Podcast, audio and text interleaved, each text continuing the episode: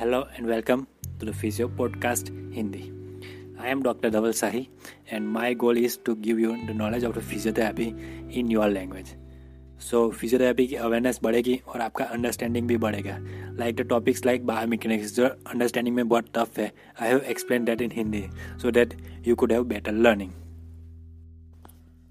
kinematics kinematics क्या है form kinematics का मतलब होता है motion motion and kinematics is a set of concepts that allows to describe a displacement और मोशन और ह्यूमन स्केलेटन में अगर हमारी बॉडी मूव कर रही होगी अलग अलग एंगल में अलग अलग मैग्नीट्यूड में अलग अलग फोर्स से तो उसे हम काइनामेटिक्स बोलेंगे। तो काइनामेटिक्स के मेनली पाँच वेरिएबल्स है। फ़र्स्ट है टाइप ऑफ़ डिस्प्लेसमेंट कैसा डिस्प्लेसमेंट हो रहा है हमारे बॉडी के जॉइंट्स में? सेकेंड है the location in the space of displacement किस जगह पे डिस्प्लेसमेंट हो रहा है? कौन से प्लेन में डिस्प्लेसमेंट हो रहा है? थर्ड है the direction of the displacement of the segment किस दिशा में डिस्प्लेसमेंट हो रहा है? फोर्थ है द मैग्नीट्यूड ऑफ़ डिस्प्लेसमेंट कितना मैग्नीट्यूड है उस डिस्प्लेसमेंट का? एंड फिफ्थ है the rate of change of displacement कितनी स्पीड से हमारा जॉइंट मूव हो रहा है? अगर फास्ट है या स्लो है? काइनेमेटिक्स का फ़र्स्ट वेरिएबल है types of types of displacement तो टाइप्स ऑफ़ डिस्प्लेसमेंट में मेनली दो तरह के डिस्प्लेसमेंट होते हैं मोशन होते हैं. Translatory motion and rotatory motion translatory और रोटेटरी मोशन मिला के बनता है जनरल मोशन जनरल मोशन यानी हमारे जो भी सब एक्टिविटीज़ होते हैं, वो मैक्सिमम सब जनरल मोशन में होते हैं. हम पहले बात करेंगे ट्रांसलेटरी मोशन क्या है. तो translatory motion translatory motion is linear displacement linear displacement यानी एक लाइन में ही डिस्प्लेसमेंट होता है. ट्रू ट्रांसलेटरी मोशन हमारे बॉडी में पॉसिबल है ही नहीं। बट अगर हम पैसिवली करेंगे सपोज़ हम मूलीगन की ग्लाइड देते हैं grade one grade two then it will be a translatory motion उसमें सपोज़ हम ए सी एल की ग्लाइड ए का चेक स्पेशल टेस्ट कर रहे हैं एंटीयर ड्रॉवर टेस्ट तो हमें उसमें पता चलेगा कि वो ट्रांसलेटरी मोशन है। Second is rotatory motion rotatory motion में क्या होता है? एंगुलर डिस्प्लेसमेंट होता है एक सेगमेंट का। सपोज़ हमारा हमारा फीमर और टीबिया है। टीबिया फीमर के अराउंड एक ही एक्सिस में मूव करेगा। और जो एंगल जो टीबिया का हेड और टीबिया का बॉटम पार्ट है, उसका एंगल सेम रहेगा टाइम रहेगा टाइम सेम रहेगा और डिस्टेंस कांस्टेंट रहेगा from the centre of rotation से। इसे कहते हैं ट्रू रोटेटरी मोशन लेकिन हमारे बॉडी में ट्रू रोटेटरी मोशन पॉसिबल है ही नहीं। ट्रू रोटेटरी मोशन नहीं हो सकता। ट्रांसलेटरी मोशन रोटेटरी मोशन को कंपनी देता है और मैक्सिमम हमारे बॉडी में जनरल मोशन होता है। काइनेमेटिक्स का दूसरा वेरिएबल है location of displacement in space इसे हम डायरेक्टली कहेंगे प्लेन तो plane is about in which plane is in which movement take place और एक्सिस है about which movement take place तो अगर प्लेन की बात करेंगे तो प्लेन यानी नॉर्मल जगह, जिधर मूवमेंट हो रही है और एक्सिस होती है जिस सपोज़ पर्टिकुलर जॉइंट में एक पॉइंट होता है, वहाँ मूवमेंट होता है तो वो होगा एक्सिस सपोज़ हमारे बॉडी को तीन पार्ट में डिवाइड किया है एक्स एक्सिस वाई एक्सिस और जेड एक्सिस तो एक्स एक्सिस यानी क्या होता है? वो पूरा स्ट्रेट होता है. एक्स हाँ पूरा हॉरिजॉन्टल होता है। यानी हमारे बाय ग्राफ में कैसा हॉरिजॉन्टल लाइन होती है? ऐसे एक्स एक्सिस होता है। वाई एक्सिस यानी पूरा स्ट्रेट हेड से लेकर टो तक वाई एक्सिस हमने बचपन में ग्राफ किए होंगे। एक्स एक्सिस वाई एक्सिस ऐसे ग्राफ होते हैं, वैसे एक्सिस बनाई जाती है। और तीसरा होता है जेड एक्सिस जेड एक्सिस यानी हमारे बॉडी के सेंटर में से जाता है सेंटर में से पास करता है। उसे हम जेड एक्सिस कहते हैं। और तीनों एक्स एक्सिस वाई एक्सिस और जेड एक्सिस हमारे बॉडी में परपेंडिकुलर होनी चाहिए। तभी तो वो एक्सिस होंगे। सेकेंड पार्ट आता है प्लेन चलो हम प्लेन प्लेन को डिस्क्राइब करेंगे. प्लेन इज़ टेक प्लेस अब मेनली तीन टाइप्स के प्लेन होते हैं. Sagittal plane frontal and transverse plane तो सजाइटल प्लेन सजाइटल प्लेन का फ़ंक्शन क्या होता है? सजाइटल प्लेन हमारे बॉडी को टू हाफ्स राइट और लेफ़्ट में डिफ्रेंशिएट करेगी. वैसे ही होता है मिड सजाइटल प्लेन ये सब प्लेन हम ह्यूमन बॉडी की नॉर्मल एनाटॉमिकल पोजीशन में चेक करेंगे. सपोज़ मिड सजाइटल प्लेन है तो हमारे बॉडी को टू हाफ्स में डिवाइड करेगा। Right half and left half और सजाइटल प्लेन में एक्सिस आएगी फ्रंटल एक्सिस वैसे ही सेकेंड है फ्रंटल प्लेन फ्रंटल प्लेन हमारे बॉडी को टू हाफ्स में डिवाइड करेगा एंटीरियर और पोस्टीरियर हमारे सिर से टो तक वो ऐसे पास करेगा कि हमारे बॉडी दो भाग में डिवाइड हो जाएगी आगे की और पीछे की। सेकेंड है ट्रांसवर्स प्लेन और फ्रंटल प्लेन में सॉरी फ्रंटल प्लेन में हमारे एक्सिस आएगा sagittal axis and the last is transverse plane transverse plane हमारे बॉडी को टू हाफ्स अपर बॉडी और लोअर बॉडी ऐसे दो पार्ट में स्प्लिट करेगा. उसे हम कहेंगे ट्रांसवर्स प्लेन और ट्रांसवर्स प्लेन की एक्सिस आएगी वर्टिकल एक्सिस अब हम एग्ज़ाम्पल देखेंगे सजाइटल प्लेन तो सजाइटल प्लेन यानी पूरा स्ट्रेट राइट एंड लेफ़्ट में डिवाइड करेगी तो उसमें मूवमेंट होगी हमारे बॉडी की एल्बो फ्लेक्शन एक्सटेंशन वो सब हमारे बॉडी की मूवमेंट आएगी सजाइटल प्लेन में। और उसका एक्सिस आएगा फ्रंटल एक्सिस सेकेंड है फ्रंटल प्लेन फ्रंटल प्लेन हमारे बॉडी में आगे और पीछे में डिवाइड करेगा। इसलिए उसमें एक्सिस आएगी उसमें मूवमेंट आएगी एबडक्शन और एडक्शन और एक्सिस आएगी सजाइटल एक्सिस और लास्ट है ट्रांसवर्स प्लेन तो ट्रांसवर्स प्लेन में मूवमेंट होंगी internal rotation external rotation of the shoulder joint और उसमें एक्सिस आएगी वर्टिकल एक्सिस नेक्स्ट है direction of displacement direction of the displacement mainly movement होती है जो एक्सिस और प्लेन में ही होती है। जैसे कि फ्लेक्शन एक्सटेंशन है एबडक्शन एडक्शन है और मीडियल एंड लेटरल रोटेशन है। वो एक डायरेक्शन ऑफ़ द डिस्प्लेसमेंट का पार्ट है हमारे बॉडी के वेरिएबल ऑफ़ काइनेमेटिक्स में।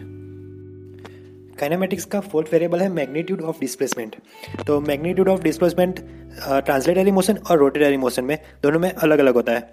सपोज़ रोटेटरी मोशन है तो रोटेटरी मोशन का मैग्नीट्यूड ऑफ़ डिस्प्लेसमेंट मेनली क्या होगा? रेंज ऑफ़ मोशन यानी आप ज्वाइंट की रेंज ऑफ़ मोशन मेजर करते हो, वही है मैग्नीट्यूड ऑफ़ डिस्प्लेसमेंट और उसका मेज़रमेंट रहेगा डिग्रीज में.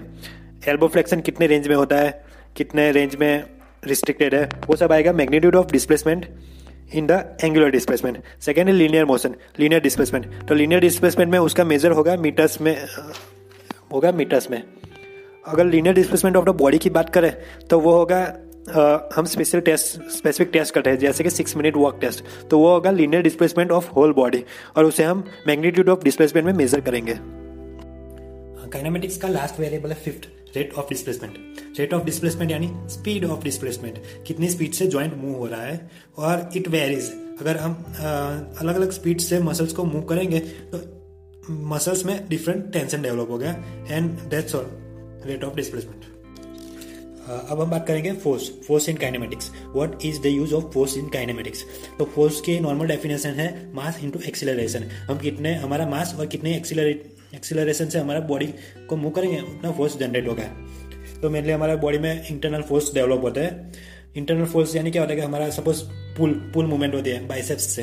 तो कोई भी ऑब्जेक्ट को उठाएँगे तो वो पुल मूवमेंट होगी और वो फोर्स जनरेट हुआ हमारे बाइसेप्स से, यानी पुल मूवमेंट हुई। फिर पुश मूवमेंट होती है। अगर three two three four joints साथ में वर्क करेंगे और मसल्स वर्क करके किसी चीज़ को धक्का करेंगे तो वो पुश मूवमेंट होगी और फोर्स जनरेट होगा। और सेकेंड बात कि एक्सटर्नल फोर्स हमेशा रिस्ट्रिक्ट हमारी मूवमेंट को रिस्ट्रिक्ट करता है और इंटरनल फोर्स हमारी मूवमेंट को हमेशा इनिशिएट करता है। जैसे कि हम फाइव फाइव किलो का डंबल उठा रहे हैं तो फाइव किलो का डंबल हमने हाथ में पकड़ा है तो वो हमें फोर्स करने नहीं देगा, वो हमारे हाथ को नीचे गिरेगा। लेकिन इंटरनल फोर्स हमें क्या करेगा? इनिशिएशन ऑफ़ मूवमेंट करेगा, हम उस ऑब्जेक्ट को उठाएँगे। इसलिए हमारा इंटरनल फोर्स हम बोलेंगे इनिशिएशन ऑफ़ द मूवमेंट और एक्सटर्नल फोर्स यानी कोई भारी ऑब्जेक्ट उठा रहे हो तो उसे हम बोलेंगे restriction of the movement which restrict our movement next चीज़ है centre of mass of human body तो सेंटर ऑफ़ मास क्या होता है किसी की सपोज़ हम रिजिड बॉडी की बात करें तो रिजिड बॉडी में सेंटर ऑफ़ मास उसके सेंटर में होता है। सपोज़ एक सर्कल है सर्कुलर रिंग ले तो उसका सेंटर ऑफ़ मास पूरे उसके सेंटर में होगा। सपोज़ किसी हम बॉल है सर्कुलर बॉल टेनिस बॉल तो उसका सेंटर ऑफ़ मास उसके सेंटर में होगा। वैसे ही अगर हम ह्यूमन बॉडी की बात करें तो ह्यूमन बॉडी का सेंटर ऑफ़ मास है S two anterior to second sacral vertebrae तो centre of mass is the is the point where which the mass of the body is concentrated हमारा पूरा मास वहाँ कॉन्सेंट्रेट होता है। अगर सेंटर ऑफ़ मास को हम स्टेबिलिटी के साथ मेजर करेंगे तो हमें चाहिए base of support base of support यानी the area under the area जहाँ हमारा पूरा बेस होता है टू फीट्स के बीच में। तो वो होता है बेस ऑफ़ सपोर्ट सपोज़ कोई चेयर है तो उसका बेस ऑफ़ सपोर्ट क्या होगा? उसके फोर लेग्स के जो स्क्वायर एरिया होता है, वो उसका बेस ऑफ़ सपोर्ट है। वैसे ह्यूमन बॉडी में अगर हम दो पैर को टच करके रखेंगे तो हमारा बेस ऑफ़ सपोर्ट एवरेज रहेगा। अगर हम एक पैर में आ जाएँगे तो हमारा बेस ऑफ़ सपोर्ट कम आ जाएगा। कोई भी चीज़ हमें धक्का देगी तो हम गिर जाएँगे। वैसे हमारे लेग्स वाइड कर देंगे तो हमारा बेस ऑफ़ सपोर्ट बढ़ जाएगा। और जितना ज़्यादा बेस ऑफ़ सपोर्ट हमें उतना ज़्यादा स्टेबिलिटी मिलेगी। अगर हमारा सेंटर ऑफ़ मास बेस की हाइट कम होगी तो हमें स्टेबिलिटी ज़्यादा मिलेगी। जैसे हम कैंडल की बात करें तो कैंडल का सेंटर ऑफ़ मास हाई होता है तो उसकी स्टेबिलिटी कम होती है और उसका बेस ऑफ़ सपोर्ट भी कम होता है। वैसे ही अगर किसी स्क्वायर चेयर की बात करें तो उसका सेंटर ऑफ़ मास भी लो होता है और बेस ऑफ़ सपोर्ट भी वाइड होता है, इसलिए उसकी स्टेबिलिटी ज़्यादा होती है। ह्यूमन बॉडी की स्टेबिलिटी एवरेज होती है, क्योंकि उसका base of support mainly centre से थोड़ा नीचे होता है। ह्यूमन मेल मेल में सेंटर ऑफ़ मास थोड़ा ऊपर आएगा, क्योंकि उनका चेस्ट एरिया थोड़ा बल्कि होता है। और फीमेल्स में centre of mass second second vertebral से थोड़ा नीचे आएगा बिकॉज़ उनके हिप्स में हिप्स का ग्रोथ ज़्यादा होता है compare to the upper body parts अब हम बात करेंगे ग्रेविटी की लाइन ऑफ़ ग्रेविटी तो gravity is a force which tend to attack all the metals towards the centre of earth किसी भी ऑब्जेक्ट को वो सेंटर ऑफ़ अर्थ की तरफ़ अटैक करता है। तो life line of gravity parallel line से जो हमारे बॉडी में एक्ट करती है अर्थ के ग्रेविटेशनल फोर्स ग्रेविटेशनल सरफेस के परपेंडिकुलर और हमें अर्थ के एटमोसफियर की तरफ़ खींचती है। सपोज़ हम लाइन ऑफ़ ग्रेविटी की बात करें तो लाइन ऑफ़ ग्रेविटी हमारे ह्यूमन बॉडी में डिफरेंट मूवमेंट में डिफरेंट आएगी। अगर आप रनिंग कर रहे हो तो आपकी लाइन ऑफ़ ग्रेविटी अलग अलग जगह से पास होगी। लेकिन अगर हम एनाटॉमिकल पोजिशन की बात करें तो वो लाइन ऑफ़ ग्रेविटी हम पास होगी from the vertex top of the head फिर आएगा एक्सटर्नल ईयर के प्लेन्स में। फिर आएगा मिड सर्वाइकल वर्टिब्रा से पास होगी नेक्स्ट है front of the thoracic vertebra thoracic का पड़ता है? उसके आगे फिर through mid lumbar and in the front of second sacral vertebra फिर सेकेंड सेक्रल वर्टिब्रा के आगे से, जहाँ हमारा सेंटर ऑफ़ मास प्रेजेंट होता है। फिर plane of the hip joint anterior to the axis of the knee joint and anterior to the ankle joint और एंड होता है summit of the arches of the feet इसी तरह से हम स्टैंडिंग में रहते हैं तो हमें अगेंस्ट ग्रेविटी फुल स्टेबिलिटी मिलती है। अगर हम किसी फास्ट बॉलर की बात करें तो फास्ट बॉलर की लाइन ऑफ़ ग्रेविटी अनइवन होती है। तो उसकी स्टेबिलिटी कम होगी, क्योंकि लाइन ऑफ़ ग्रेविटी उसके बॉडी से पास नहीं हो रही। सपोज़ हम हम हम खुद स्टेबल खड़े रहे बेस ऑफ़ सपोर्ट हमारा वाइट रहेगा तो हम, हमें और मूवमेंट ना करें और हमें कोई धक्का मार के जाए तो हम नहीं गिरेंगे। लेकिन अगर हम रनिंग कर रहे हो और हमें कोई धक्का मारेगा तो हमारे गिरने के चांसेस बढ़ जाएँगे। इसलिए हमें स्टेबिलिटी की ज़रूरत होती है। तो line of gravity base of support of centre and centre of mass हमारे बॉडी में बहुत ही इंपॉर्टेंट एस्पेक्ट है स्टेबिलिटी के लिए।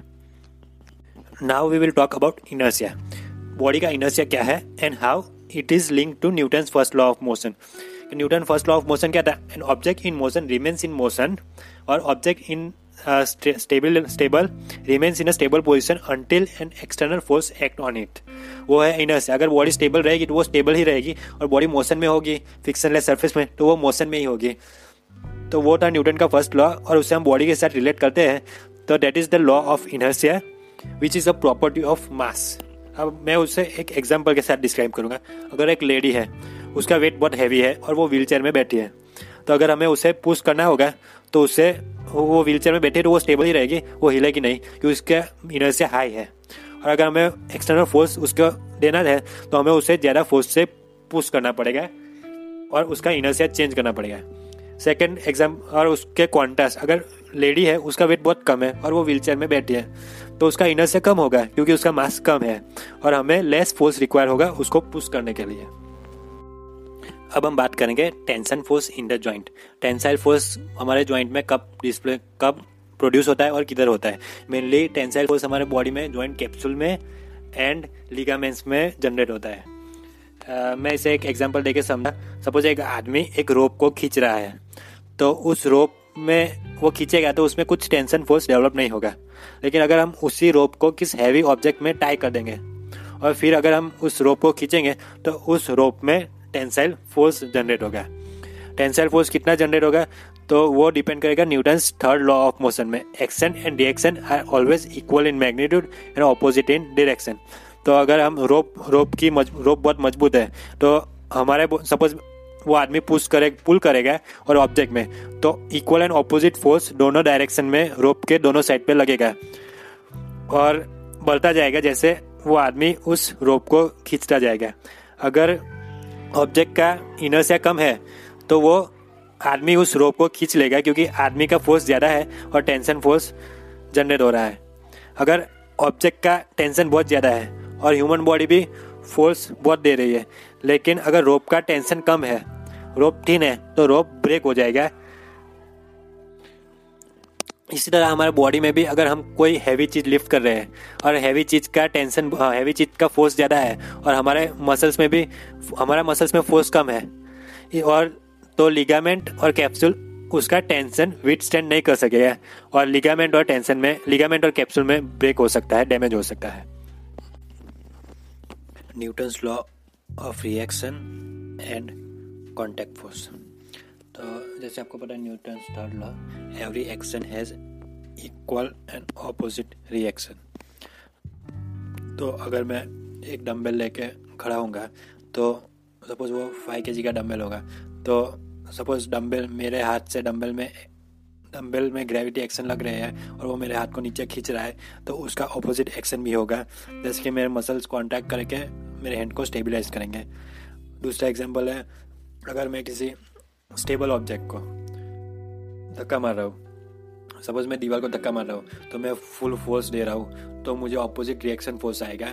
उससे कहेंगे रिएक्शन और वो है कॉन्टैक्ट फोर्स अगर हम किसी भी चीज़ को कांटेक्ट करते हैं तो हमें उसमें कांटेक्ट फोर्स जनरेट होता है। मैं दीवार को धक्का मारने की ट्राई करूँगा तो दीवार में से मुझे कांटेक्ट फोर्स ऑपोजिट आएगा according to Newton third law इसका बेस्ट एग्जांपल है वेट मशीन अगर हम वेट स्केल में खड़े रहते हैं तो हमारा मास ग्रेविटी के साथ वेट जो कांटेक्ट जो वेट मशीन के कांटेक्ट में आता है तो उसमें कांटेक्ट फोर्स जनरेट होता है वेट मशीन में और ऑपोजिट फोर्स हमें दिखाता है और हमारा वेट मेजर होता है। जब भी दो ऑब्जेक्ट किसी, जो दो चीज़ किसी को टच करती है तो उसमें कांटेक्ट फोर्स जनरेट होता है। डिस्ट्रक्शन फोर्स डिस्ट्रक्शन फोर्स क्या है? तो distraction force is a pull between the two joint surface दो जॉइंट सरफेस होंगे तो उसमें से जॉइंट सेपरेशन होगा और बीच में थोड़ा डिस्टेंस क्रिएट होगा उसे हम डिस्ट्रैक्शन बोलेंगे। डिस्ट्रैक्शन हमेशा परपेंडिकुलर टू जॉइंट सरफेस होता है। जॉइंट डिस्ट्रैक्शन तभी क्रिएट होगा जब एक सेगमेंट की एक, एक सेगमेंट का एक्सीलरेशन दूसरे सेगमेंट से कम होगा। इसलिए क्या दूसरे सेगमेंट का एक्सीलरेशन बढ़ जाएगा और जॉइंट सेपरेशन रहेगा। नेक्स्ट है जॉइंट कंप्रेशन तो जॉइंट कंप्रेशन क्या है? Joint compression is decrease in the joint space between the two bony partners कोई भी दो बोनी के बीच में जॉइंट स्पेस डिक्रीज होगी, उससे हम कंप्रेसिव फोर्स बोलेंगे। कंप्रेसिव फोर्स मेनली होता है स्पाइनल जॉइंट में, यानी हमारे वर्टिब्रा के बीच और दूसरा होता है एक्सट्रीमिटीज़ में नी जॉइंट हिप जॉइंट अगर हम कोई वेट बेरिंग एक्सरसाइज करते हैं तो उसमें कंप्रेसिव फोर्स हमेशा क्रिएट होता है। कंप्रेसिव फोर्स हमारे कार्टिलेज के लिए बेनिफिशियल होता है, क्योंकि वो कंप्रेसिव फोर्स साइनोर फ्लूड की मूवमेंट करता है, इसलिए हमारे कार्टिलेज की हेल्थ मेंटेन रहती है। लेकिन एक्सेसिव कंप्रेसिव फोर्स हमारे कार्टिलेज को डैमेज भी कर सकता है। फिक्सन फोर्स क्या है? How it works in physiotherapy physiotherapy में उसका रोल क्या है? तो सपोज़ हम किसी बॉडी को पुश कर रहे हैं, किसी चीज़ को धक्का मार रहे हैं, जो ऑब्जेक्ट ग्राउंड में स्टेबल है तो उसमें कोई फिक्सन फोर्स नहीं होगा। उसमें उसका सिर्फ़ एक मैग्नीट्यूड होगा और उसका ग्रेविटेशनल फोर्स होगा जो डाउनवर्ड्स होगा। लेकिन अगर हम, अगर मैं उस भारी चीज़ को अगर पुश करूँगा तो उसमें फिक्सन जनरेट होगा और वो फिक्सन में, मेरे मैग्नीट्यूड ऑफ़ फोर्स के ऑपोजिट जनरेट होगा। फ्रिक्शन फोर्स हमेशा कॉन्टैक्ट सरफेस से पैरेलल रहेगा। टॉर्क टॉर्क क्या है? And moment of force so torque और मोमेंट ऑफ़ फोर्स दोनों एक ही है. तो अगर हम किसी चीज़ को आ, उसके सेंटर ऑफ़ मास से पुश करेंगे तो उसमें लीनियर डिस्प्लेसमेंट प्रोड्यूस होगा और हमें वो स्टेट जाएगा आगे. और अगर वही चीज़ सपोज़ हमारे पास बॉटल है और उसका सेंटर ऑफ़ मास उसके सेंटर में रहेगा और हम उसके हेड या बॉटम से हम उसे धक्का मारेंगे तो उसमें रोटेटरी मोशन आएगा. वो रोटेटरी मोशन आए तो उसमें प्रोड्यूस हुआ टॉर्क टॉर्क की, टॉर्क का फॉर्मूला है, torque equals to force into displacement तो फोर्स होगा जो हम उसे पुश दे रहे हैं और डिस्टेंस होगा बॉटल के सेंटर ऑफ़ मास से उसके टॉप तक. तो उसमें रोटेटरी मोशन प्रोड्यूस होगा, उसे हम टॉर्क कहेंगे. टॉर्क का दूसरा नाम है मोमेंट ऑफ़ फोर्स अगर हम वही फोर्स इक्वल इन मैग्नीट्यूड और अपोजिट डायरेक्शन पैरेलल उसके टॉप में और बॉटम में इक्वल मैग्नीट्यूड से और अपोजिट डायरेक्शन में लगाए तो वो प्योर रोटेटरी मोशन होगा और उसे हम कहेंगे फोर्स कपल क्योंकि दो फोर्स साथ में एक्ट कर रहे हैं फोर्स कपल टॉर्क टॉर्क का यूनिट होगा न्यूटन इंटू मीटर क्योंकि force into distance so Newton into metre और अगर हम टॉर्क को हमारे बॉडी के साथ लिंक करें तो सपोज़ हम एबडक्शन मूवमेंट कर रहे हैं शोल्डर की एबडक्शन मूवमेंट तो शोल्डर में डेल्टॉइड फिर सेटा सेंटीनियर अपर टेपेजेस वो सब मसल साथ में फोर्स कपल की तरह वर्क करेंगे और हमारा आर्म एलिवेट होकर एबडक्शन होगा. इसी तरह टॉर्क एक्ट होगा हमारे बॉडी में। टॉर्क को हम तीन एग्ज़ाम्पल के साथ डिवाइड कर सकते हैं और तीन वेरिएबल के साथ। जैसे हम किसी चीज़ है किसी चीज़ स्टेबल बॉक्स है, उसको हम सेंटर ऑफ़ मास से पुश करेंगे तो उसमें ओनली लीनियर फोर्स आएगा। अगर हम उसको टॉप और बॉटम दोनों से फोर्स करेंगे तो उसमें आएगा रोटेटर रोटेटरी मोशन और अगर हम उसको अनइवन फोर्स देंगे, ऊपर थोड़ा ज़्यादा, नीचे थोड़ा कम तो उसमें आएगा रोटेटरी प्लस लीनियर फोर्स दोनों आएगा। हम इस टॉर्क का एग्ज़ाम्पल एक कॉमर्शियल बिल्डिंग के डोर के साथ डोर के साथ डिस्क्राइब करेंगे। सपोज़ कॉमर्शियल बिल्डिंग के डोर कैसे होते हैं? हम ओपन करते हैं उसको तो वो अपने आप क्लोज हो जाता है। क्यों? क्योंकि उसमें क्लोजिंग टॉर्क ज़्यादा है और ओपनिंग टॉर्क कम होता है। तो हम उस डोर को ओपन कैसे करेंगे? By force and displace force and the distance distance of distance जिधर से आप धक्का दे रहे हो और उसके हिंज जहाँ उसका हिंज होता है, वो दोनों का डिस्टेंस और आपका फोर्स तो अगर आपको क्लोजिंग टॉर्क से ज़्यादा ओपनिंग टॉर्क करना है तो आपको अपने बॉडी से धक्का देना पड़ता है. अगर आप ज़्यादा धक्का दोगे तो वो डोर ओपन हो जाएगा. लेकिन अगर उसी डोर को आप उसके कॉर्नर से धक्का दोगे तो आपको ज़्यादा धक्का देना पड़ेगा, क्योंकि उसका मोमेंट टाइम जो डिस्टेंस होता है, वो कम हो जाएगा. और आप उसी डोर को जितने दूर से धक्का दोगे तो वो इजीली ओपन होगा, क्योंकि उसमें हमें मोमेंट आम ऐड होता है डिस्टेंस यानी torque equals to force into distance जितना डिस्टेंस जितनी दूर से आप दरवाजे को धक्का मारोगे, उतनी इजीली डोर ओपन होगा. और जितने नज़दीक से आप डोर को धक्का मारोगे, उतना ज़्यादा फोर्स आपको देना पड़ेगा उस टॉर्क क्लोजिंग टॉर्क को कंप्लीट कम्पीट करने के लिए. इसी टॉर्क को अब हम हमारे बेसिक मसल बॉडी मैकेनिज्म के साथ कंपेयर करेंगे। अगर मान लीजिए आपके पास दो किलो का डंबल है और टू के का सैंड बैग है, हम टू के के डंबल को हमारे वृष्ट से लिफ्ट करेंगे और टू के के सैंड बैग को हम हमारे फोरम में बाँध देंगे। तो जैसे डंबल को लिफ्ट करेंगे तो हमारे बाइसेप्स मसल्स को ज़्यादा वर्क करना पड़ेगा, क्योंकि वेट कफ सॉरी डम्बेल और डम्बेल का डिस्टेंस बाइसेप्स से ज़्यादा है तो उसको डिस्टेंस मिलता है, और torque equals to force into distance यानी टू के जी प्लस थोड़ा डिस्टेंस बढ़ जाएगा, इसलिए डम्बेल में आपको बाइसेप्स का वर्क ज़्यादा लगेगा। वही अगर सैंड बैग ले सैंड बैग चूज़ करते हैं आप लोग तो सैंड बैग में क्या होगा डिस्टेंस कम हो जाएगा फोर्स उतना ही रहेगा। जैसे डिस्टेंस कम हो जाएगा तो आपके बाइसेप्स को इफर्ट कम लगाना पड़ता है। अब हम बात करेंगे एनाटॉमिकल पुली तो हमारे मसल्स जब, जहाँ इंसर्ट होते हैं तो वहाँ सबको किसी बोमी बोनी प्रोमिनेंस से डिफ्लेक्ट हो जाता है और उसका एंगल चेंज कर देते हैं और वह एनाटोमिकल पुली फॉर्म करते हैं। फॉर एग्जांपल क्वाड्रिसेप्स मसल है, वो पटेला टेंडन में पटेला में पूरा व्रेप होता है और नीचे इंसर्ट होता है और बनाता है एनाटोमिकल पुली सो एनाटोमिकल पुली का मेन टास्क क्या है? तो हमारे बॉडी में एनाटोमिकल पुली हमारा टास्क ईजी बना देता है। तो वो क्या करता है सपोज़ मसल है, मेरा क्वाड्रिसेप्स मसल है तो वो पटेला के पूरे ऊपर से जाएगा। पटेला के पूरे ऊपर से जाएगा तो जो ज्वाइंट एक्सिस है, वो नीचे सेंटर से पास होते हैं, लेकिन मसल्स पूरा पटेला के ऊपर से जाएगा तो उसका मोमेंट आर्म बढ़ जाएगा। जैसे मोमेंट आर्म बढ़ जाएगा तो हमने पहले बात की थी कि हमारे हमारे क्वार्टिसेप्स मसल्स की टॉर्क जनरेटिंग कैपेसिटी बढ़ जाएगी, क्योंकि उसमें फोर्स भी आएगा और जो मोमेंट डिस्टेंस बढ़ेगा, वो डिस्टेंस भी बढ़ जाएगा। यानी फोर्स इंटू डिस्टेंस बढ़ जाएगा, इसलिए टॉर्क ज़्यादा जनरेट होगा हमारे क्वार्टिसेप्स मसल्स से। अगर हमारा पटेला ना होता तो वो क्वार्टिसेप्स मसल्स को मोमेंट आर्म कम मिलता है और सो उसमें टॉर्क कम जनरेट होता। है अब हम बात करेंगे मोमेंट आर्म की। मोमेंट आर्म क्या होता है? तो हमने पहले डिस्कस किया था कि torque torque is a product of force into distance जो डिस्टेंस होता है, जिस डिस्टेंस में हम वर्क करते हैं तो वो होगा मोमेंट मोमेंट आर्म सपोज़ हम बाइसेप्स कल कर रहे हैं तो वो बाइसेप्स फाइव के जी का बाइसेप्स उठाए तो वो फाइव के जी का वो होगा फोर्स और जो एल्बो जॉइंट से लेकर बाइसेप्स डम्बल तक का डिस्टेंस होगा, वो होगा डिस्टेंस और वो होगा मोमेंट आर्म अब moment arm different different angle में हमारे बॉडी में कैसे वर्क करता है, उसे देखेंगे. यही dumbbell five kilo five kilo का डम्बल है। मैं उसे स्ट्रेट रख रहा हूँ। स्ट्रेट एल्बो स्ट्रेट एक्सटेंशन में। तो उसमें क्या होगा? मोमेंट आर्म लगेगा ही नहीं, क्योंकि कोई डिस्टेंस ओरिजेंटल डिस्टेंस है ही नहीं। जब हम, मैं 45 डिग्री एंगल में लाऊँगा उसको तो डिस्टेंस थोड़ा बढ़ेगा। मोमेंट आर्म पूरा हॉरिजेंटल डिस्टेंस है, जहाँ से फोर्स लगता है। बाइसेप से लेकर जो हॉरिजेंटल डिस्टेंस होगा, वो होगा मोमेंट आर्म तो जब मैं 45 डिग्री को लाऊँगा तो मोमेंट आर्म थोड़ा बढ़ेगा तो मुझे ज़्यादा वर्क करना पड़ेगा मेरे बाइसेप्स मसल्स से। जो एल्बो एक्सटेंशन में था, पूरा एक्सटेंशन में तो उसमें मोमेंटम आर्म नहीं था। अब मैं 90 डिग्री में लाऊँगा।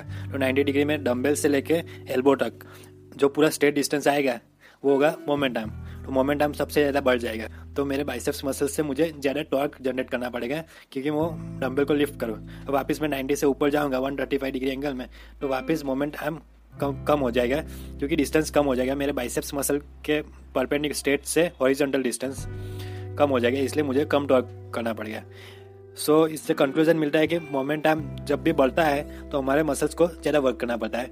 और मोमेंट टाइम सबसे ज़्यादा होता है नाइन्टी डिग्री में तो सबसे ज़्यादा टॉर्क आएगा नाइन्टी डिग्री में। अब हम बात करेंगे सेंटर ऑफ़ मास का मोमेंट टाइम से रिलेशन तो इसका बेस्ट एग्ज़ाम्पल है एब्डोमिनल कर्ल्स का। एब्डोमिनल कर्ल्स में जब हम क्रंचेस मारते हैं तो हमारा सेंटर ऑफ़ मास उसका सबसे नीचे होता है around the lumbar lumbar vertebra के वहाँ होता है। तो वहाँ होता है तो हमारा मोमेंट टाइम कम आएगा। सो so डैट हम क्रंचेस मारेंगे, हमारे हाथ आगे होंगे तो उसमें कम इफोर्ट आएगा। वही क्रंचेस अगर हम हैंड स्ट्रेट रखेंगे, हमारे सामने की तरफ़, दोनों हाथ स्ट्रेट तो उसमें मोमेंट सेंटर ऑफ़ मास थोड़ा ऊपर चला जाएगा और मोमेंट हम बढ़ जाएगा। इसलिए उसमें थोड़ा ज़्यादा इफोर्ट लगेगा। अगर यही क्रंचेस हम हाथ पीछे रख के नेक के पीछे हाथ रख के क्रंचेस मारे तो उसमें मोमेंट हम बढ़ जाएगा क्योंकि सेंटर ऑफ़ मास और ऊपर जाएगा क्योंकि अपर बॉडी में वेट बढ़ रहा है। तो जैसे वेट बढ़ेगा सेंटर ऑफ़ मास ऊपर आएगा और मोमेंटम बढ़ जाएगा। इसमें हमें ज़्यादा इफोर्ट आएगा हमारे मसल्स में वर्क करने के लिए। अब हम बात करेंगे लीवर की। सो so, लीवर क्या है? तो lever is a rigid bar which is capable of movement about a fix point call fulcrum एक स्पेसिफिक पॉइंट होता है फलक्रम वहाँ ये रिजिड बार मूव करता है तो उसे हम बोलेंगे लीवर लीवर में एक होता है इफोटैम और सेकेंड होता है रेजिस्टेंस आर्म रेजिस्टेंस आर्म यानी जहाँ लोड होता है और इफोटैम यानी जहाँ से ताकत लगती है। सो so, उसमें भी दो होता है इफोर्ट आर्म और रेजिस्टेंस आर्म इफोर्ट आर्म होता है the distance between effort and fulcrum and resistance arm होता है the distance between resistance and fulcrum resistance यानी वेट किसी चीज़ को उठा रहे हो तो जो वज़न है वहाँ से फलक्रम तक होता है वो वो होता है रेजिस्टेंस आर्म और जो हम ताकत लगा रहे हैं हमारे मसल से, वो होता है इफोट। आर्म बेसिकली लीवर तीन टाइप के होते हैं। First order lever second order lever और third order lever first order lever क्या होता है कि उसमें फलक्रम इफोटाम और रेजिस्टेंस आर्म के बीच में होता है। सेकेंड ऑर्डर लीवर में होता है वेट आर्म होता है, जो फलक्रम और इफोटाम के बीच में होता है। एंड थर्ड ऑर्डर लीवर में एफोटाम फलक्रम और वेट आर्म के बीच में होता है।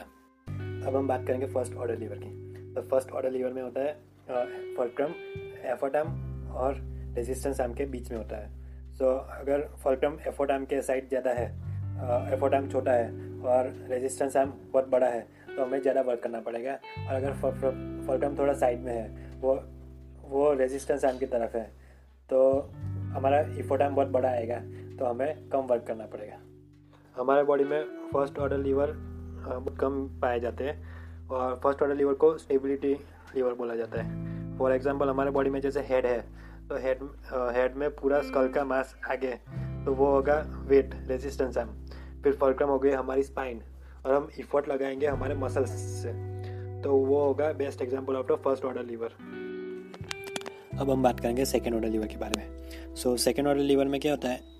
रेजिस्टेंस आर्म हमेशा एफर्ट आर्म और फलक्रम के बीच में होता है। और इसे हम लीवर ऑफ़ पावर भी बोलते हैं, क्योंकि ये मैकेनिकल एडवांटेज होता है। फॉर एग्जांपल अगर हम टो रेस करते हैं तो टो रेस का हमेशा वेट आएगा एकदम जॉइंट में एंकल जॉइंट में। और एफर्ट आर्म एफर्ट लगेगा हमारे काफ मसल्स से, और फलक्रम रहेगा हमारे टोज में। सो एफर्ट आर्म का एफर्ट आर्म का डिस्टेंस बढ़ जाएगा, क्योंकि फलक्रम हमारे टोज से और एफर्ट आएगा काफ से। सो एफर्ट आर्म बढ़ जाएगा और जो वेट आर्म है, जो रेजिस्टेंस आर्म है, उसका डिस्टेंस कम है, इसलिए वो मैकेनिकल एडवांटेज रहेगा।